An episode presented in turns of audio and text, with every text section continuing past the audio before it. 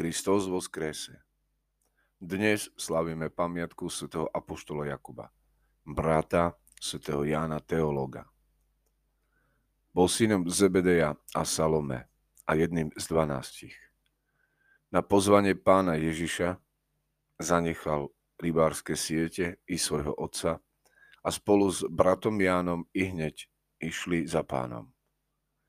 Patril medzi tých troch apoštolov, ktorým pán odkrýval najväčšie tajomstvá, pred ktorými sa na hore tábor premenil a pri ktorých smútil pred svojim utrpením v Gecemanskej záhrade.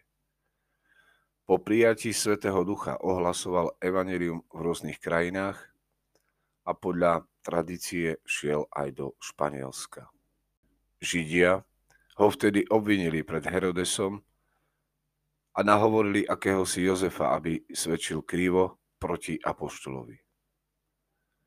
Keď Jozef videl Jakubovo hrdinské správanie a počul jeho jasné zvestovanie o pravde, obrátil sa a uveril Ježiša Krista. Keď bol Jakub odsúdený na smrť, vtedy bol na smrť odsúdený aj Jozef. Idúc na popravu, Jozef prosil Jakuba, aby mu odpustil jeho hriech krivého svedectva. Jakub ho objal, poboskal a povedal, pokoj s tebou, odpustenie.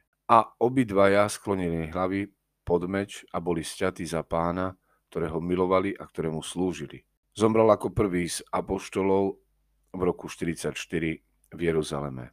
Jeho telo bolo odnesené do Španielska, kde sa na jeho hrobe dodnes dejú zázraky. Zázraky uzdravenia tiel, ale najmä duší. Dnes sa lúčime s našim bratom, otcom Dávidom. A v dnešnom svetom evaneliu tiež počujeme o tom, ako Ježiš hovorí o svojom odchode. Odchádzam a budete ma hľadať. Ale zomriete vo svojom hriechu. Kam ja idem, tam vy prísť nemôžete. Istý zbožný starec zaľahol na smrteľnú posteľ. Jeho priatelia sa okolo neho zišli a plakali za ním tom sa starec trikrát usmial. A mnisi sa ho opýtali, prečo sa smejete, otče? Starec v pokoji odpovedal. Prvýkrát som sa zasmial, lebo sa bojíte smrti. Druhýkrát, lebo na smrť ešte nie ste pripravení. A tretíkrát, lebo odchádzam z tohto sveta do väčšnosti, strápenia do väčšného pokoja.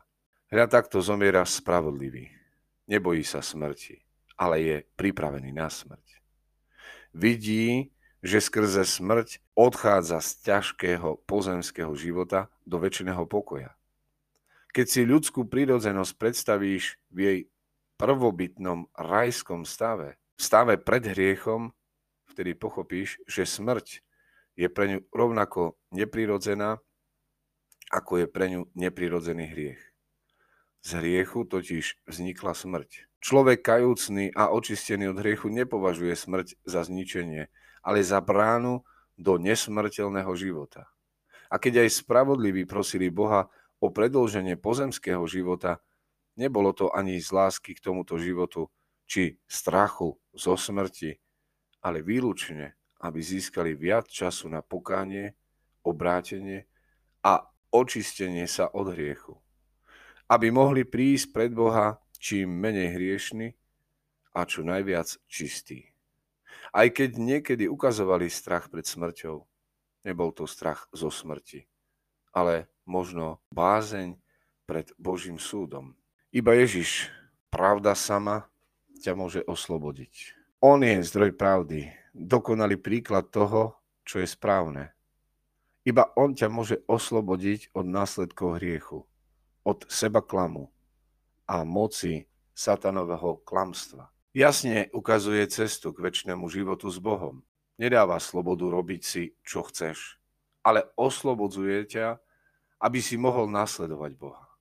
A na tejto ceste za Bohom ti dokonalá Ježišova pravda dáva pravú slobodu, aby si mohol byť všetkým, čím ťa chce mať Boh. Naopak hriech, on ťa môže zotročiť dokonca ovládať ťa a vládnuť nad tebou, určovať ti konanie i smer Ježiš však prichádza oslobodiť človeka z otroctva. Prichádza ťa oslobodiť z otroctva, ktoré ti bráni stať sa človekom, ktorý vyjadruje a naplňa Boží stvoriteľský zámer. Pokiaľ ťa hriech obmedzuje a ovláda, vec, že Ježiš má nad ním moc a chce ho zlomiť.